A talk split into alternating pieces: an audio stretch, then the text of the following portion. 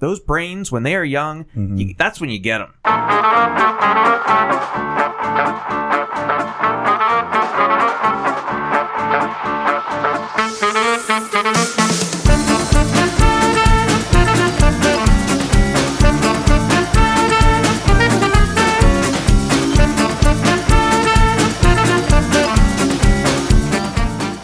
Welcome, everyone, and pull up a seat at the table. It is Lunchtime in Rome. Tonight is episode one twenty-eight, entitled Mass Formation Part one. These have been a ridiculous past eighteen months, no matter who you are. No matter what you believe about COVID, the behavior of many has been surprising, erratic, and quite honestly a bit illogical. The reason behind that is a phenomenon called mass formation. You may have heard the more layman term, mass hysteria. That's what we'll be talking about this evening. Pull up a chair at the table and join us. First-time listeners can subscribe on your favorite podcast app or listen directly on lunchtime in rome dot com. While there, you can take a, our relational needs questionnaire. Make sure to follow us on all social media, and if you would, give us a five-star review. Jay, what specifically is this podcast about? No matter who you are, at some point in time in your life, you will feel alone. Being alone is as bad as anything gets. If things are Uh, great, but you feel alone, they're not as good as they could be. If things are bad and you're alone, well, things just got so much worse. There is a Bible verse, Romans twelve fifteen, which states, rejoice with those who rejoice, mourn with those who mourn. That is how you keep people from feeling alone, and what this podcast is all about. Each week we go over what's good or bad in our lives, along with some food talk, to model rejoicing and mourning. And then we hit the main topic. So while it may not be twelve fifteen in Rome, we are treating it like it is. Lunchtime in Rome. Guys, I'm back. Hi, Chris. What's up? Hi. Chris is back, and I'm gonna be in trouble. All right. I, I used to love that song. That um, makes sense. Chris is back. So, I've had an interesting week, and um, I'm going to mix it up here today. I'm going to listen to this. I'm going to go bad, good, bad. Okay. All oh. right. So, my first bad is that I was sick last week, and, and yeah, I think you, you guys alluded to that or mentioned it or whatever. No. But uh, thanks for thanks for praying for me. Um, but uh, yeah, just one of the worst stomach bugs that I've had since I was like, I don't, I don't even know how many years. Um, just I thought it went away, and it came back, and blah, blah, blah. And you, you guys know the story, but it's it was just a, an annoying... annoying stomach bug that really set me back. So that obviously is bad. It's bad to be sick, right? The good is, oh my goodness, have I rebounded. Like, I was so excited to get back to life. Like, everything that I've been doing has been such a joy. I'm just like, I- I'm loving it. I know that it's going to fade a little bit at some point, but But right now, man, everything. Whether so it's kind of like when you're throwing up, throwing up, throwing up, and you see a commercial for Ritz crackers, and you're like, what I wouldn't do for a Ritz cracker right now, except the Ritz cracker is life. Life is a Ritz cracker, yes. Or life is a box of chocolates. I don't know, but it's something good because, yeah, I am just everything. Work, m- music stuff. You know, worship Rehe- team, rehearsing all, all in, in, in no in, air conditioning, in ninety degrees. You even were singing the joys of that last night. But once we got going, it was like, hey, I'm just right. glad to be here, you know? Right. So that's how I'm feeling about everything right now. I am just glad to be here, and that's a really good feeling. Mm-hmm. And then my bonus bad, just to throw this in there, and this this is the this is what I would really say is my bad, is um, work's going great. One annoying thing, school buses, guys. School buses. Mm. Can I tell you, there is some Preach. sort of shortage on school bus drivers. Yep, yep. And I am not judging. I know people have reasons for doing or not doing this or that. So it's not about like, I'm angry at those school bus drivers. But the situation is, we just don't have enough of them. Mm-hmm. And so the drivers that we have are stretched really thin, and they're, you know, their their their bus routes are long. So guess what happens? We are there forever at the end of the day uh, with no end, end in sight. Day. Oh, my gosh, yes. So here's, for example. What, our, what company do you use? Oh, uh, you know what? It's a good thing I don't know because I don't want to throw anybody under well, the no, bus. There isn't a school bus hey, oh. company in the country that is in tax right now. Was it New Hampshire? Yeah. They're using the National Guard really? to be bus drivers. Wow. Nice. Oh, I thought they were just like driving kids in tanks and stuff. No, they're keeping kids out. Put a fence up around the school. Ah, so we're sorry. done at like three twenty-five, right? Even if the buses were like, you know, and this happens ten occasionally, especially especially at the beginning of the year. You know, you're getting Figuring used the routes to it. Out. Yes, you know, the kids aren't used to which bus to get on yet. Everything's new. Oh, so we stay after school a little bit and we help, and that's fine. When it is, we're we're, we're nearing three and a half weeks of school now, mm-hmm. and everything is still like every In day, flux. twenty minutes late. Mm-hmm. So if we're lucky, fifteen minutes late. Yeah. Every mm-hmm. single mm-hmm. day, and thankfully. I think there's going to be, there's a light at the end of the tunnel, and we're going to figure it out. And our administrators are awesome, and they're going to try to help, you know, balance something. But but it's all like right now, there's no great answer, and it's just really frustrating. Well, and at fifteen minutes, you're like, okay, it should only be five more minutes. Maybe. Could right. be. Could right. be fifteen more minutes. Could be. You don't know. Right. And that's at the end of a, you know, a full work day. And that's and, barely part of your job. Oh, right. And yet it's it's like the most annoying thing by far, far, far, far, far. Mm-hmm. Yeah. Mm. So that's where I'm at. Oh, can I throw in a food thing real quick? Yes, you need to. All right. Super simple. Just did it tonight for the first time in about two years. French press coffee. Oh. Anybody else oh, a fan? I love French press yeah. coffee. Nice.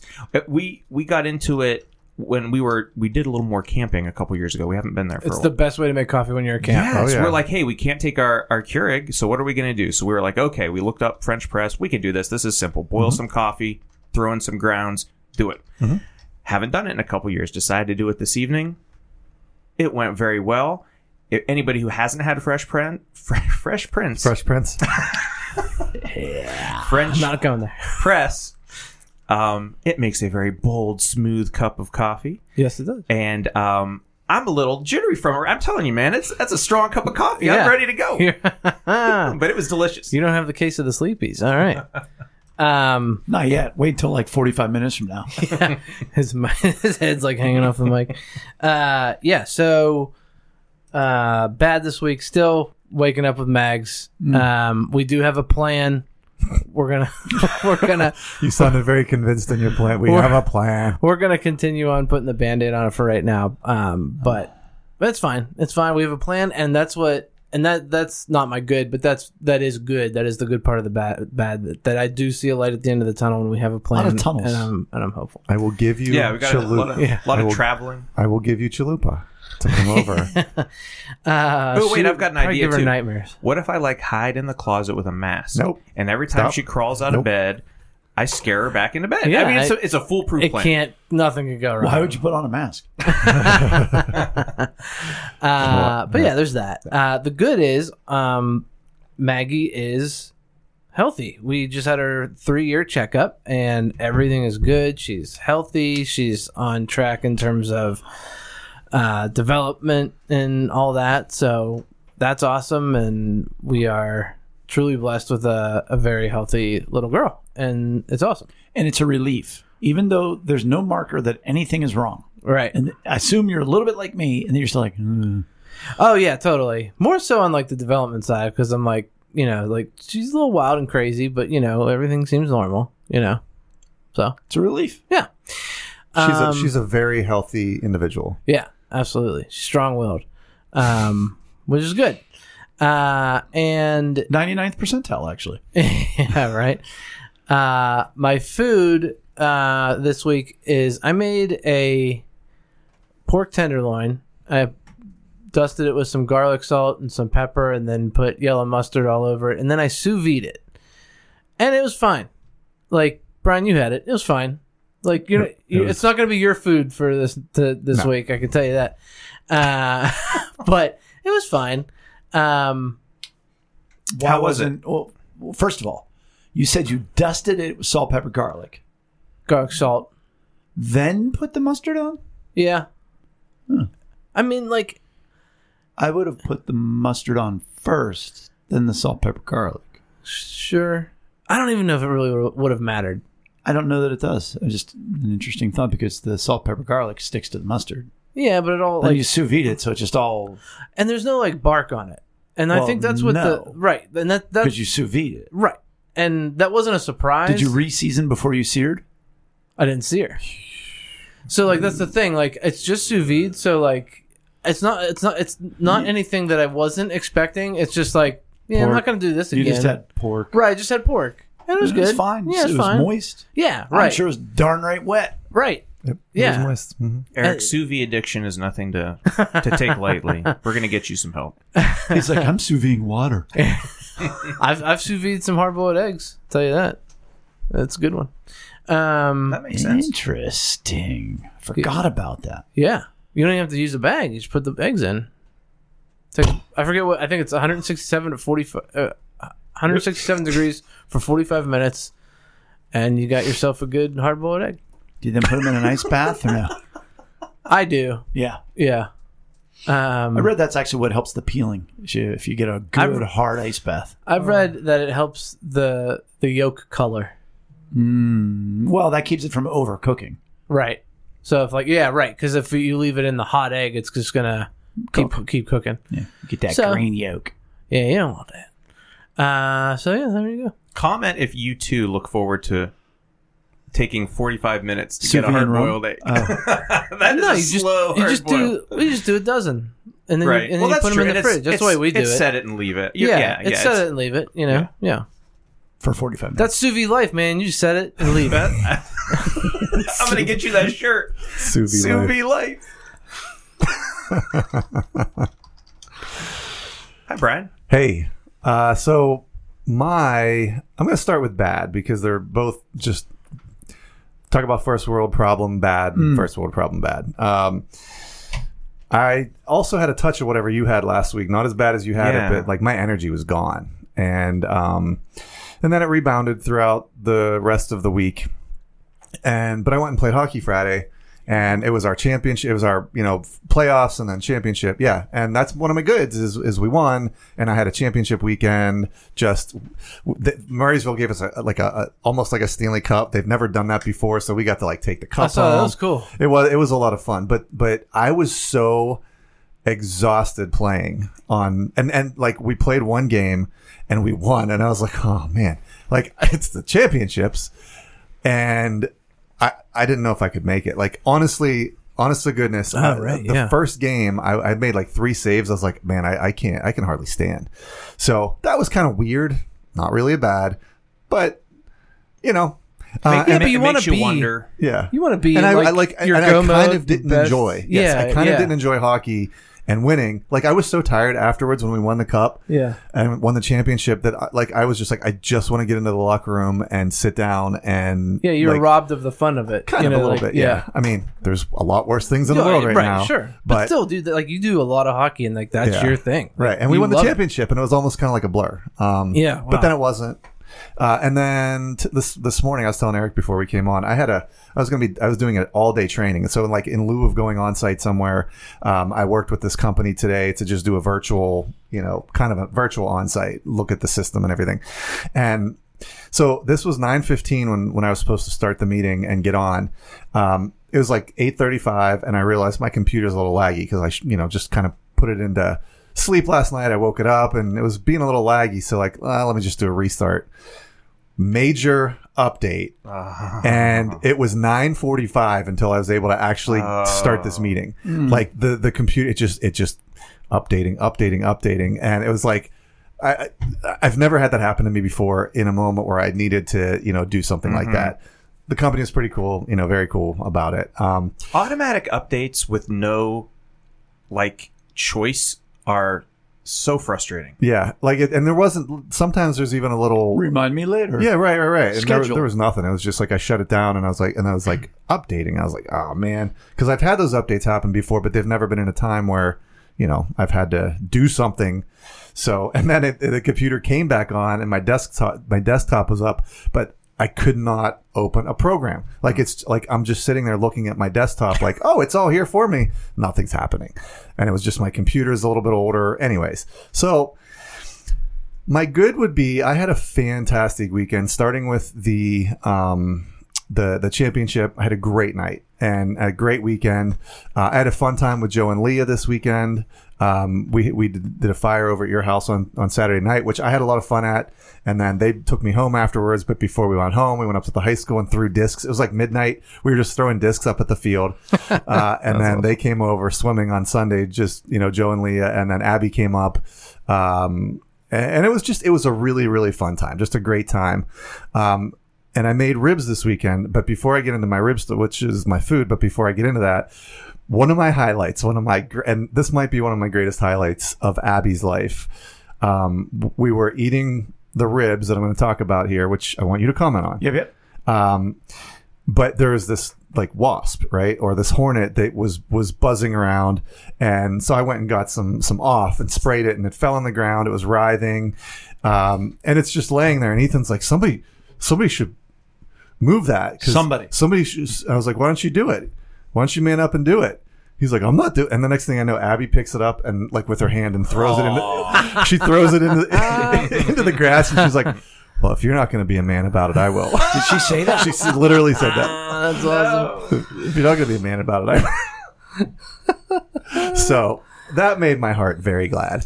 And we then we ate ribs, which I made, which my rib game, I think, um, is is gotten a lot better, and I'm really happy with it. And I want to hear your thoughts, Jay, on that. Yeah, he called me and so uh, texted me and said, hey, stop by. I want to give you some ribs, which, it, you know, I would much rather okay. I would much rather be critical of my own ribs, you know, than having to give a critique on anybody else's ribs. So it was a lot of pressure, and I felt bad. I was excited and nervous and everything else. And my first bite, like I, I texted Brian about it. I took a bite. I'm like, he didn't cook them long enough. He didn't. How am I going to tell him he didn't cook them long enough? But it was just like a, it was like a more of a gristle piece, because then the rest was perfect. Because then I'm thinking, oh, they're just going to fall right off the bone. It was a perfect tug. It was good. It was not good. It was a perfect cook on the ribs. Mm-hmm. Um, you cooked them in the oven, finished them on the grill, mm-hmm. certainly, or not on the grill, charcoal. But on the charcoal yep. grill.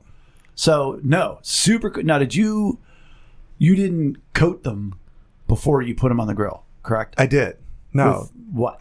So I did um, seasonings. Uh, so salt, pepper, uh, paprika, chili powder, and some cayenne pepper. I think that's what I added, and then I did. Um, That I did honey, like actual honey and mustard together. I combined those and, and, you know, spread that on. And then I put brown sugar on top of that, and then covered everything in foil, baked it, um, I think two seventy-five for like two hours, two and a half hours, something like that. Took that off, and then I put it on the on the grill. And then like within, with like, I don't know, ten minutes left before I took it off the charcoal grill, I did some barbecue sauce. So. Huh. Yeah.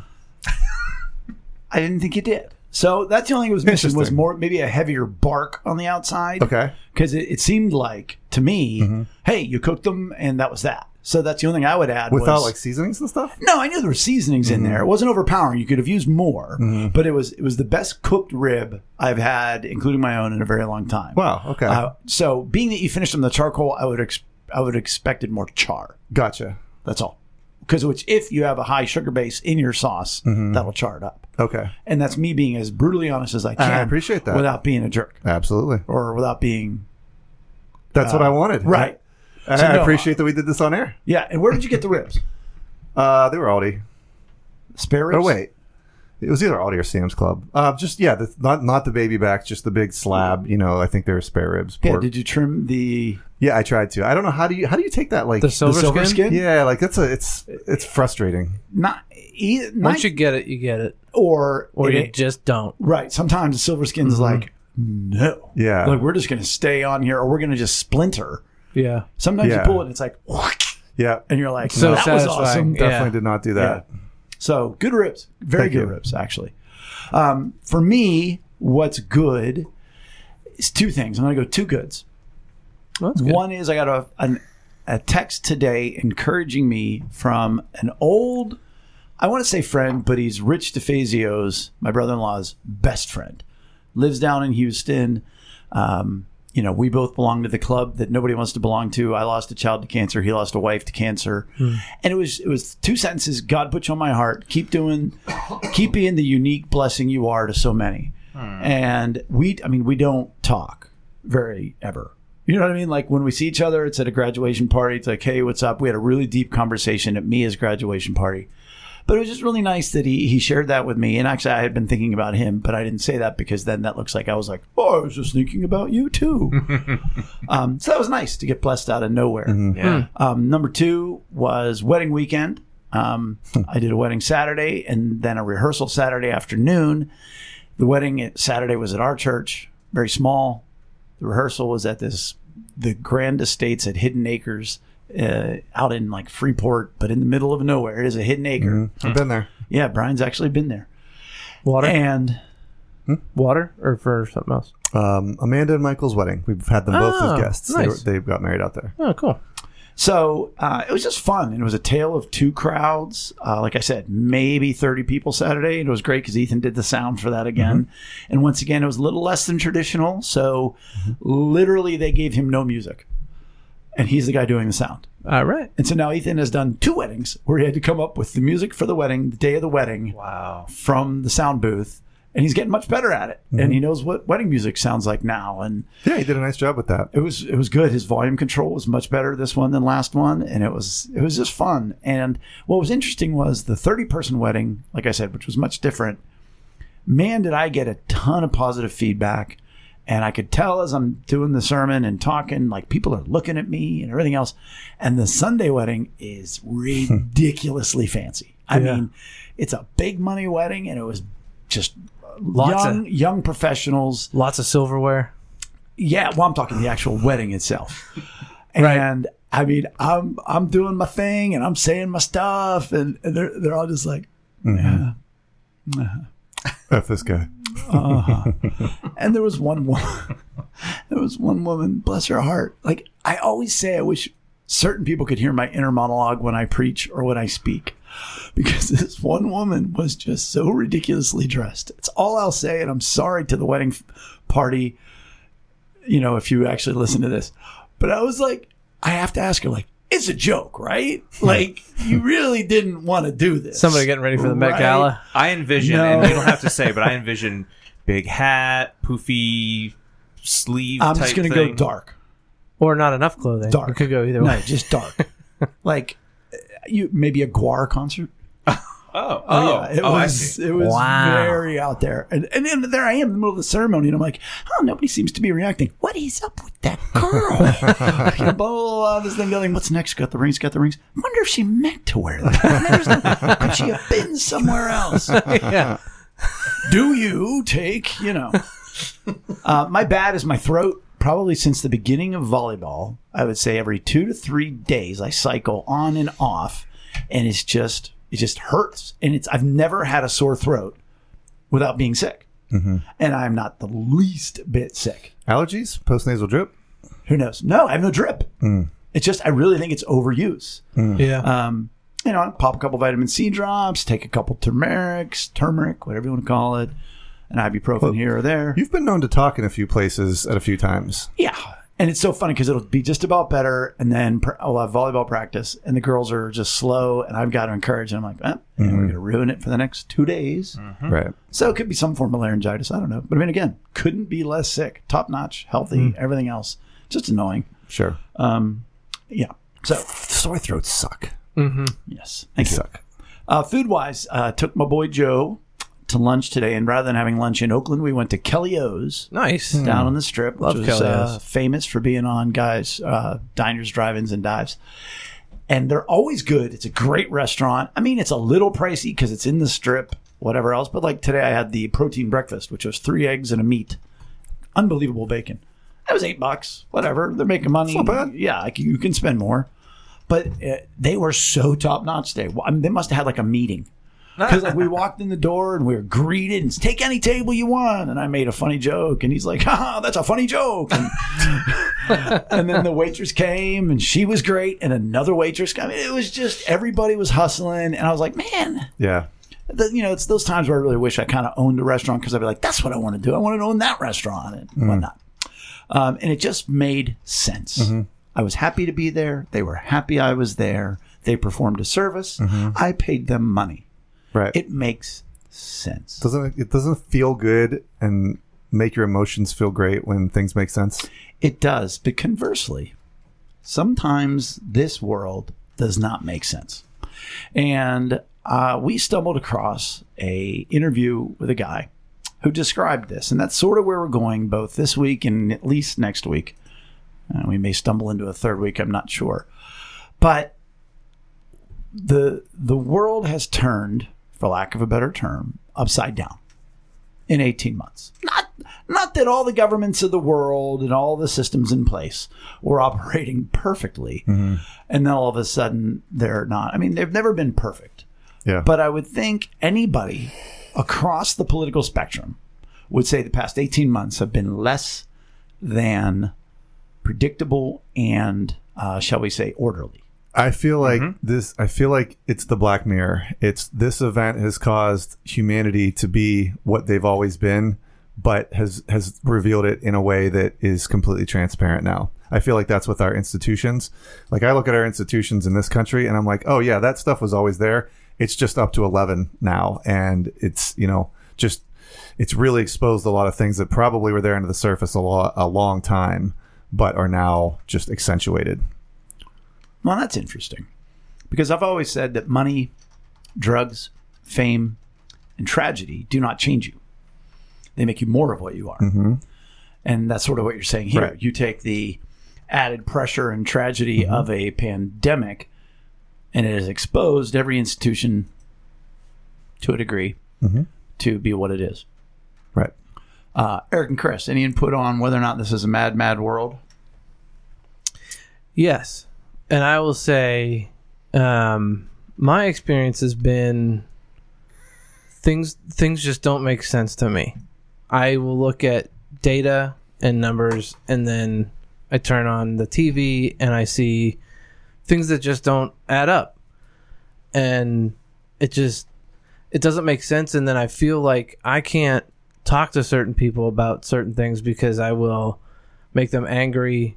And I don't want to do that because I don't I don't want to make anybody angry or make anybody feel that they're they're dumb, or and I don't want to feel dumb, you know. But you know, there's been times through this whole thing where like, am I the crazy one? Like, am I the crazy one here? And I look at I look I relook at the data. I'm like, I I'm not crazy. Like, I'm looking at literal data, and I'm I'm a little bit of a data nerd. I know how to look at data and find out, you know, what things really are and what's true and what's not. Like, we have to do that at work. We have to cut through the B S and get to here's what the issue is. And sometimes we have moments that are, we have to have those tough conversations. And I feel like there's some tough conversations that really, really need to be had, but people are just too afraid to suck it up and be honest and, and move forward in a way that is good for everybody instead of one narrative, one one way, one way of thinking. And it's, it's really, it's been, it's been a tough eighteen months. Like, you know, it, it's kind of caught up to me, and it's really, it really has impacted me, even though like I've, I feel like I'm better off than a lot of people. You know, I have all the support I could ever want in my life. I have a great family and everybody's healthy, and, you know, we've, we've made it through really great, but there, there has been so much uncertainty and just just things that I've seen that just don't make sense, and and people are dying on hills that I don't think, and I'm not talking about dying of COVID, they're dying on on hills that are just untrue mm-hmm. and aren't necessarily worth dying over. Right, exactly. And I, before we go further, if anybody's going, are they going there? And you know, maybe their butts puckering a little, wondering where we are. What we're saying is this has had an emotional toll on everybody, and it hasn't had to mm-hmm. and that this the way the world collectively and individually has reacted has left more and more people feeling alone than it had to. And so that's what we're looking at in the next week. So we're not here to make a commentary on who's right, who's wrong, yeah. everything else, um just to give you that sort of peace of mind. Yeah yeah and I would add, you know, even before COVID, like just heading into it, like just this this time period in our in our history, you know, we, we and we've talked about this before, how we've become divided in um more polarized, right? Tribalized. Just, things are yeah. yes, more tribal, more polarized. Um and it sort of has become like this perfect storm scenario. Yeah. Like that, okay, we're already geared to be on opposite ends of ideas and thoughts from other people, and then here's this global pandemic that comes and It's it, it's it's like it fits right in almost, like the right. people's reactions to it, I should say. We were already separated right for yeah, we, so many other issues. Yes. Like if you're this, then you think this, this, this, and this, and, right. and you are anti this, this, this, and this. Right. And then and so this came along, COVID, and now it's even more right. Ex- and you, absolutely. And, and and it's like, well, are you on this side or are you on that side? Right. And so like I know we're you know we're heading toward that word hysteria when we you know, like in the intro when Brian mentioned mass hysteria, um, and and. I'm sure we're going to talk, you know, Jay's going to talk more about what that means, and, and all of us are going to have that conversation. But it's like, like you said, Eric, I'm fine. Mm-hmm. My life is fine. Everything's fine. And I think a lot of people in a lot of ways are fine, but it's the reactions people are having to what they either hear on T V or what some, you know, they hear th- through the grapevine from somebody else, that, that just reactions are escalated. And so like everybody's hot everybody's right. hot about something, you know? And in turn, like then you feel alone because you feel like you can't say anything mm. you know, in certain company, right? You know, otherwise you're you know you're viewed as that guy, you know. And I think, you know, as we're looking at, is there a certain something going on, you know, have things, whether it's escalated or in fact have they broken, mm-hmm. you know, some of the things to look at are, Chris, you know, you just said, okay, so you're either in this camp and you believe this, this, this, this, and you're over here in this camp and you believe this, this, this, this. But what it is, is like, for me, I find myself, well, I'm not in either camp, and I believe this, this from this group, yeah. and this, this from this group. And for the masses, that's not okay. No, right. no, no, you believe all of this. No, right. I don't. Yes, you do. What are we even talking about at this point? Right. That it's not okay to pick and choose and believe a little bit of this and a little bit of that. Right. That you're being forced into those groups. And Eric, your point is very, I don't want to say self-perspective filled, because you say you don't want to say anything. Mm-hmm. And so you end up feeling alone, mm-hmm. which is true. You know, you're not supposed to talk religion or politics. And I said it like in, in a joke from a sermon once. I said, now you're not supposed to talk religion, politics, or pandemic. Mm-hmm. Mm-hmm. Yep. And that's kind of funny because for years, it's only been religion and politics. Mm-hmm. And people talk those anyhow. But now it is pandemic, because if you do, it's not going to be a civil disc- discourse. You're not you're not having a civil conversation. And for some people, they feel alone because they share, they're afraid of sharing what they really believe, because mm-hmm. they're going to be shouted down. Yeah. Well, others are saying what they really believe. Mm-hmm. And they find great comfort in those who agree with them. Mm-hmm. But there is this intolerance or sadness when people don't agree with them, that it's not okay. Mm-hmm. So they are, they're not afraid of speaking their mind at all. Yeah, one of the big problems is it's become so personal. You know, like you used to be able to talk to people and it, you could disagree vigorously and realize that at the end of the day, you were still human beings that, you know, have, have a commonality. And it, now it's just like, if you don't agree with me, you've completely hurt my feelings. Um, you've dehumanized me. I'm not valid. And so therefore you become enemies, which is just really, really dangerous. When you can't talk and debate, man, that's, that's a tough place to be. Can I mention also, and I, I think, you know, we've touched on some of these ideas before, but like most of the time, well, at least in my heart, I hope and I feel that it's most of the time, when you're talking to somebody face to face, like you're t- mentioning, Brian, it's so much easier, I think, to find that commonality. But we have begun to rely on social media, and I don't mean Keyboard to sound courage. like the old fogey who's Keyboard like, courage, oh, man. that Facebook and that mm-hmm. Instagram is evil. But it's just harder to have that civil discourse and to feel the other person's um, nuances yes, about what they're talking about. Yes. Um, and it just becomes, again, polarized and angry. And yeah. Well, it's allowed us to dehumanize each other in a way that in, in the history of man, we've never been able to do that. You've never been able to dehumanize somebody by sitting at your computer and stripping them and completely saying, I can say whatever I want, whatever vile thing that comes across my mind, I'm going to say it. And there's going to be no repercussions, because in that realm of ether, there's no repercussions. But the cumulative has become what we have now. Mm-hmm. All of that intention, all of that anger, all of that no consequences is bringing a very real consequence to our societies. And that makes so many people feel alone. And if we look to see more on a macro, you know, we sort of talked about a micro level. Like as individuals, we end up realizing, boy, people feel alone, and I've been made to feel alone. You've been made to feel alone. But if we look at more societal or on a macro level, there's different evidence that, boy, things are not logical right now. Things are out of the ordinary and people aren't making good decisions. And one example I'll give, I like to listen to Doctor Drew. Doctor Drew Pinsky, uh, he is both, I mean, very much a physician, but he's also a public figure. Mm-hmm. And he's been banned from YouTube because he's discussed, uh, he has other doctors on, and they've talked about therapeutics mm-hmm. and ways to talk about COVID without necessarily being a vaccine. And mm-hmm. what I like about it is Doctor Drew is very pro-vaccine. Mm-hmm. He is very, very pro-vaccine, but he's been kicked off YouTube because he's talked about alternatives to vaccines. Right. Mm-hmm. But even he said the other day in regards to something like ivermectin, he said, here's what I don't understand. He said, the F D A and the C D C are in a position, he said, in the history of medicine, it is the individual doctor's job to make their mind up as to what is best for their patient. Right. He said, the F D A, the C D C, they do not have the authority, nor do they have the role of advising. He goes, they can give statistics, they can give analysis. Mm-hmm. And he said, everything. Even recommendations. Barely. Right. Barely. And he has said, never, except for the last eighteen months, has that happened. And so there's a guy who's pro-vaccine, mm-hmm. but saying, hey, government, stay out of me. And he said, the doctors have capitulated. Yeah. He goes, now they won't go against F D A guidelines, recommendations, or whatever else, even if it's in the best interest. So there's an example of why are doctors all of a sudden mm-hmm. not doing what it now? And again, for everybody that's listening or everybody that will listen, we're not here to say what we believe. Right.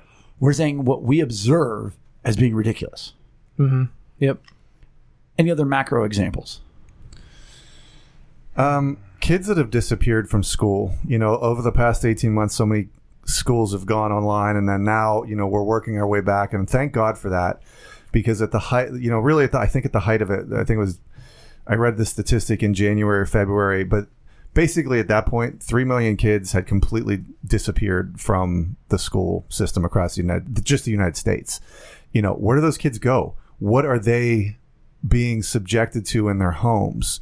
If they have parents that they're not te- they're not being taught, they're, and that just is heartbreaking to me, that that's a statistic that nobody's really talking about. There's nobody advocating for that. And, you know, one of one of my concerns, and I actually thought about it this morning, was what are all, like, we have all, the entire world has been hyper focused on a disease and a vaccine, a disease and a vaccine. Think about all of the other causes that we have always ever been focused on, that have been even on our periphery, that have now gone by the wayside. Domestic abuse, drug, like, and some other people diseases. Were talking about this, but I mean, like drunk driving, like what are the things that we are just not talking about, not focusing on, not putting our good intention on because we're so sucked into this COVID machine? That's heartbreaking to me. Yeah. And that's concerning to me. And I think that we're going to see the ramifications of this for dozens and dozens of years. That makes me feel sad. That makes me feel alone for the people like those kids that you're just, you're probably never going to see them again. Hopefully you do. Yeah, I'll jump in on the on the yeah, you're, the school thing. Yeah, you're a teacher. Just in that, you know, all the things you're, you're mentioning, Brian, um, and uh, like we said, on a macro level, that that so many people are being affected, and it's and. Whatever those causes are that we've sort of put off to the side. And it's not that we're not thinking about it. There, there are still people, I mean, that are sure. working on those things, but it's maybe not to the same degree as before, because there's, like you said, there's this new focus. For kids, mm-hmm. it, every like for us, it's eighteen months, and that's a long time for us. For kids... Yeah. That eighteen months could be a is, quarter of their life. It's way, way more influential on them. And I'm not saying, you know, one thing great about kids is that they're flexible. And so, like, I'm not even as worried maybe as some people about, like, oh, the kids have to wear masks at school, although that is super annoying, and we could talk about germs and da-da-da. But, okay, they roll with it, fine. But I'm talking about, like... like you mentioned, the kids who have been out of school, kids who haven't had that education. Now, all of a sudden, they're eighteen months behind. Mm-hmm. That is a huge chunk of, like, especially young kids, elementary education. Oh, my goodness. Yep. Now we are playing catch up for a long time. And it's, you know, educate or, you know, psychologically speaking for, for kids. I mean, they're those brains when they are young, mm-hmm. you, that's when you get them, you yeah. know, you can, I mean, they are, they are into it. They are like sponges of knowledge and experience. Mm-hmm. And to lose eighteen like precious months is, it's just frustrating. And again, no matter what side of issues you're on, it's just that that fact it's reality. Is frustrating. Right. Yeah. It's, it's reality. And, and what are you going to, I mean, what's, what's the solution? I think about small business owners too, you know, um, talk about people that, right, they, they've, they've, small business owners, it's always been a struggle. I mean, I've worked with so many business owners and watched so many, you know, so many business owners do what they've got to do to keep the wheels turning, to keep bringing those, you know, creating those jobs and giving those paychecks out. And the things that I've heard from small business owners over these last eighteen months are just, man, it, it it's it's heartbreaking. And I, I really feel for, for the people that are trying to make it work. You know, right now, right before we got on here, we were talking about, like, you know, supply chain and, and school bus drivers, or even on, on the yeah. podcast, talking about school bus drivers. And, um, you know, just, just uh, thinking about these small business owners trying to keep it going. They don't have workers, and how they go home at night and lay their head down. What's going through their heads? You know, similar things that have always gone on, but like, I, again, ramped up to eleven at this point. It, yeah, it has not been easy for anybody. If you look at, why does it not make sense? If you look at, and I, I read an article about, you know, where is the largest number of deaths from this disease? What age group has it occurred in? Like seventy and up, elderly. Correct. Yeah. By far and wide. Yeah. What is the number one topic in the last three months in regards to who the we pandemic? Should, who we should protect? Not who but, we should protect. Vaccines. Um, schools. Schools. Yeah. Uh, right. Schools. schools. Kids. Masking. Yeah. Masking in schools. Schools. Masking in schools. Forget whether it works, whether it doesn't. Why are we hyper-focused right. on the kids when it's the seniors yeah. who are passing away? Because you know why? Well, it doesn't matter. Oh, yeah, see, see, mm-hmm. I can stay on this side of things. But the point is, wait a minute. So logically, this age group of people are dying. Right. That should be the number one topic of how do we protect them? How do we take care of them? Okay, mm-hmm. who is barely affected statistically from a permanent basis of death and hospitalization? Mm-hmm. What age group is the least? Children. Right. All we talk about are the children. Mm-hmm. Mm-hmm. Now, the only way we do talk about the seniors is, well, what if little Jimmy brings it home and gives it to grandma? Mm-hmm. Okay. Well, that doesn't make sense, does mm-hmm. it? And so we're not the only ones doing that. There is a guy who, like I said, we listened to, um, Matthias, Matthias, Matthias Desmet, Professor Matthias Desmet. He is a professor um, of clinical psychology with his P H D in statistics. Statistics, as he says, at Ghent, G H E N T University in Belgium. Uh, we have a link to his interview. Feel free to listen to it yourself. He uh, sounds like the Swedish chef from The Muppets, because he's from the Netherlands, I think, or something, Dutch or something. He's, okay, Finnish. To me, a little more German to me. Or a little, I don't know, actually, because he also sounds Middle Eastern. It all kind of sounds, sounds like European. The, something, yes. I'll tell you that much. There it is. But he says that when the when the... you know, when the outbreak started, he started analyzing the numbers mm-hmm. because he this is, is a P H D in st- in statistics. And he said the reactions and the governmental reactions and the reactions of the people and the re- react. And again, this, this ain't no American. This guy's from Belgium, which means he's fancy. Mm-hmm. But it also means he's not he American-centric. He, he does shoes. Clogs. Yeah. Thank you. But, um, and he said the reactions and the behaviors were not matching the statistics. And then he talked to some colleagues, and they were discussing this term, which is called mass formation, that we would all describe or call as mass hysteria, that the world has gone hysterical. And it is, it was like, it was like, oh, that's what it is, mm-hmm. as I listened to this. And it really impacts emotional needs in being alone. And that's why we kind of wanted to go over it these next couple weeks, because it talks a lot about what happens when your emotional needs are not met as an individual, yeah, but certainly collectively as a society. Mm-hmm. And he said that there are four things that are absolutely essential for mass formation within a society to take place. And the first of them is social isolation. Now, this is not during mass formation. This prepares one for mass formation. And we're going to break down each of the four, probably two tonight, two next week, and then go on from there. But would you guys agree, and what is your input on, have people become, over, let's say, the last ten to fifteen years, more socially isolated? Yeah, yeah, absolutely. It all started with social media. Yeah, here we are again. Yeah, back to social media it's and polarization, because yeah. I think social media is an example of you're physically more isolated, and polarization is you are sort of mentally and emotionally more isolated, if depending on who you're having conversations with. Right. Very astute. Yeah, and like let's let's think about, like, right now it's really hard to think about anything other than COVID or pre-COVID, but what was happening before COVID? We had the twenty sixteen election where Trump just blew everything up. The media went crazy.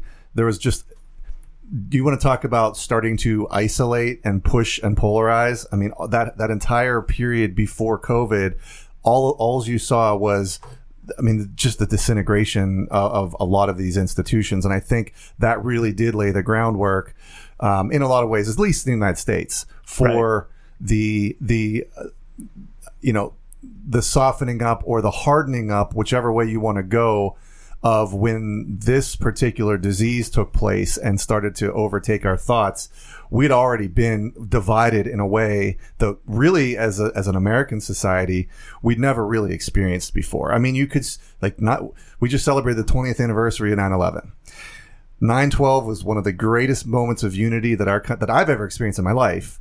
I mean, Congress singing "God Bless America" on the steps together as one. Everybody, both parties, everybody's out there. And then from that point, you you we you just continue to see the dev- but then the, the the previous four years was just this bomb into the culture, uh, and and just it was it's sad it was sad to watch it disintegrate then, and then even over the past eighteen months to just almost see, like, it's almost been like a coup de grace to me, mm-hmm. you know. So yes, we were preparing for that isolation even before COVID hit. And I would even go even go back even further and just even take social out. And just say the media, just in general, like, so divisive. It it really is. And I remember seeing this video of, over time since cable news networks started, like the twenty-four hour news cycle, yeah, or it's like ju- C N N, yeah. mm-hmm. Fox, and it doesn't matter. Like, it doesn't matter what side. Mm-hmm. But ever since that started, mm-hmm. you can see votes in, like, Congress, like, get more separate, more red, more blue, more red, more blue, and how just truly separated it is, and that impacts everybody. Like, and that's what you're talking about, Chris, or mm-hmm. we were talking about before, of like, if you vote this way, that means you're for this and against this, and if you vote this, you know, so but, there's that that separation and that isolation as well. But that well, that speaks to division. But right. are we as individuals more socially isolated? Well, my point being is, like, it goes back to what I talked about at the beginning of, well, I can't talk about that, mm-hmm. so I'm going to isolate myself from these people because I don't really want to be around them, because Uh, if I if I mention something, if I mention, like, some kind of topic that is... So you're saying your pool to be not alone has gotten smaller. Right. Yeah. And that was even before COVID. Right. You no, know, no, no, like, that's what we're saying, right. Before COVID. Right. Yeah, absolutely. Yeah. Well, and I think to that point, yes, you had the starting to polarize people on political issues, religious issues, cultural issues. But then to fill that void, we turn to football. We turn to, like, things that aren't substantial on in the long run. So we could no longer really begin to discuss the things that really matter about life mm-hmm. on a um, rational level with each other. We just we started to just, uh, you know, entertain ourselves with things that in the in the end are meaningless. And so, and I think that that was a major blow to where, where we're, why we're where we are at today is, again, it was the softening up, isolating each other, like you said, on an individual. I don't want to speak out. Right. I don't want to get into conflict right. this part, with this person. Why do you have to go into that, I, with, into that interaction with a loved one, with a friend, already being on the defensive? Like, I can't, I can't argue this because it'll get heated and then we're going to be angry at each other. Right. You know what I mean? Yep. Like, it's a giant yeah. conspiracy to make you feel alone on that personal level by not allowing us to d- really discuss the things that matter. And I agree. And I want to come back to Chris's point, because it really is, I think, a lot of social media in that you are physically alone. You're sitting at home on your phone. You're at your work on your computer. And all you see is the best of everybody else's life. Vacations and kids. And you also see people being obliterated. Mm-hmm. Or the angriest of people. Or yeah. the angriest of people. Right. So-and-so destroys and so-and-so. So, and as I as I do weddings, every time I do a wedding, I say that the key to not being alone is a relationship. And people say, you know, well, uh, that's when I feel most alone, or in my relationships, because they're not authentic. Mm-hmm. And because you're not really being open and honest and vulnerable, because you know they may jump you down your throat. And so we are socially, literally isolated. Mm-hmm. There's very few people that we can really be real right. in front of. We, as a collective society of individuals, not we here, sure. we're very much the anomaly uh, in this room of having people that we can just be real with. And so therefore, that isn't that isn't um, akin, that isn't um, only in, indicative of people in the United States. Right. That is a worldwide issue of the amplification of fame, the the amplification of self. And so, oh, you got to get yours, and you got to be famous, and you got to get likes, and all the dopamine mm-hmm. rushes that come from all that, when that still small voice inside your head says you're a fraud. Mm-hmm. And so you actually feel alone in your own skin because you're trying to put your best face out there. Imposter syndrome. If you will. Mm-hmm. Uh, lunch or uh, Faith Community Church sermon last weekend. Yeah. And and so to to, to bring it, that's that's to the point that you made, point number one about how mass formation is a precursor for mass formation. And I think that we've laid a very good case and for what happened, happened. If we give a spoiler alert, once we have the pandemic, what did we have? Lockdowns and quarantine. Right. So you're not only socially alone, you are physically isolated. All the way up to Australia, where right their now, one today. premier said, if you are out and you see your neighbor, do not speak to them.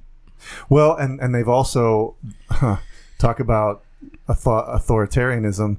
They've also said, because now they've started to rally, they've started to, you know, get out and demonstrate in the streets. Like Sydney is, you know, not on fire because it's, they're not necessarily violent, but people are out, they're pissed and, and they're out. And, and the, the, all the governing officials are saying, if, if you're, if you're, if you know your dad's going to go out and do that, you, you, you need to report him. Like they're doing that. Right. So you're alone within your own family. Right. Right. So, number one, we can agree. And if you're listening, maybe you agree, maybe you disagree. Maybe you disagree. But I can't imagine anyone that's saying, oh, I felt more socially connected. Whatever. Number two, a lack of meaning in life. Again, overall, in general, the people don't really have a lack of meaning. I think one of the first places we can go to that is the diminishment or the, the development of this postmodern society with which we live, that God has been placed very much. And again, Christians doing a podcast, not a Christian podcast. I don't care. Forget, just just put God out there. That God is as least relevant, I would say, across the globe than God has been in who knows how long. Mm-hmm. That's why they call it postmodernism mm-hmm. and society. Well, God gives you purpose. Mm-hmm. Yeah, Adam Carolla, who is a devout agnostic, if not atheist, mm-hmm. says one of the worst problems is that Americans have stopped going to church. Mm-hmm. Because, of course, he's also very arrogant. And he's like, I've got a great moral compass, but everybody else yeah. needs at least something. And, you know, and they would go to church on Sundays. And what would you do? You'd have dinner with your, you'd go to lunch with your family afterwards. Well, so one of the components, I think, that gives evidence to a lack of meaning in life is there's no moral compass that is unifying. You know, it's funny. I was, um, I think it was Monday night. I was watching uh, Monday Night Football, and Facebook had a commercial, and it was for their Facebook groups. And you know, it was just, it was just a. Oh, it's the worst. I've seen it. Probably a twenty-something or whatever going, um, like, I have no meaning right now, or some something like that. They were typing in, and you got all these responses, and it's like, go do yoga, go do, you know, go find all these things, and it's kind of like. It makes me sad because that's like you're you're speaking to no meaning, and and you're polling the crowd to do things that, okay, they might be fun for a moment, and and I think even to go back to my point about when we lost the ability to talk about tangible, meaningful, fundamental things to human beings, when we when we when we stopped being able to do that because we got so polarized and angry with each other, we filled that void with the meaningless, you know, ultimately the meaningless things. What's and, Sorry. No, go ahead. I was going to say, what's so funny is Facebook's solution to life is to get off Facebook. Right, right. Go out and go out and do yoga. go, go, go do something. Go, get off of your phone. And you know, they sat around the big table and they were like, "It's never going to happen." Right, exactly. Everybody's too too into it, and yeah, and um, I thought so. Good. Search yeah. from there, there's a there's this meaninglessness, and what do you fill that with? You talk about floating anxiety. You know, that's part of this is is that's number three. Oh, my bad. That's next Sorry, week. We'll talk Brian. about that later. Oh, Sorry, here, everybody's going to have to wait for it. in there. Why can't we podcast isolate him? Wait, let me turn his mic off. No more spoilers, Brian. um, but I dropped it, and we're not going to talk about it. So you got to come back for it next week. So I, I'll, I'll bring it full circle, like right back to our, our podcast theme of relationships, though. Um, when you talk about lack of meaning in life, and I don't care who you are. That's not true. I do care who you are. But no matter who you are, um, whether you are religious or not, or what, whatever word, term you would put for, whether you are a, a, a God-fearing person or a church-going person or not, um, I think it's a fairly universal um, idea that to really have some meaning in life, you need to have relationships with people. Like, it's a you, you talk about like um, themes of, of T V shows, for example, or, or books. Um, you know, the rich guy who's got it all except love, right? Mm-hmm. So, like, we have established as a, as a society, you cannot have that true meaning in life unless you have um, this. a fulfill unless what unless you have this. Well, unless you have a whatever that thing is. Right. Well, yeah. I'm saying above and beyond a thing, though, a relationship. Like, at oh, least yeah, we okay. know. At yeah, least, yeah, yeah. at least in the back of our minds, we know that, right? Like, what's your? It's imprinted in our D N A mm-hmm. is to be with others. Yes. Well, so how does that add to a lack of meaning in life? Well, I was going to well, say. Well, we intrinsically know. I think that that is true. That we need, you know, relationship crave with others, real human interaction, yes, tangible and interaction. and potentially then a relationship with a higher being, mm-hmm. right? But um, when we have our focus being pulled on all these physical things, all these, you know, um, um, got to have the next greatest this, next greatest that, iPhone. And our communication, our relational needs communication, is no. down through the floor. Like, here we are. Here's our lack of meaning. Like, we are not, right, the stuff's not gonna finding that meaning. Right. And I think this one, the lack of meaning in life, points most directly to what we talk about, uh, obviously, because, you know, like we said, we're Christians on a podcast, not a Christian podcast, so, like, take God out of it. But, like, if one of your needs is appreciation and you don't get that, if you never get that need, like, you are going to have a lack of meaning. But mm-hmm. if you do get it, you'll have better, you know, and gotten, like, if you want to bring back, God, bring God back into it, we're called to meet people's emotional needs, and we're called to do that with people and appreciate people. So that, like, that's kind of tying that back. But if you have a high need for respect and you don't get it, it's going to be really hard to feel like you have purpose, because you don't feel like you're doing anything, because you're not getting that need that you have to have. And I would think a lot of it is the hyper focus on self in our world today. Yeah. You got to have me time. You got to take care of yourself. You got to do all that kind of stuff. Well, that, that isn't how we were created to be. We're created to be interpersonal and to have relationships, like you guys are saying. And so your own purpose is to be in relationship, and now you're not, because you're too focused on yourself. Um, and I, can I throw one more thing in there? Please do. Um, the stat we have says, you know, forty to seventy percent of people were unsatisfied with their jobs in twenty nineteen. I don't know if that's like a U S stat. Probably. Okay.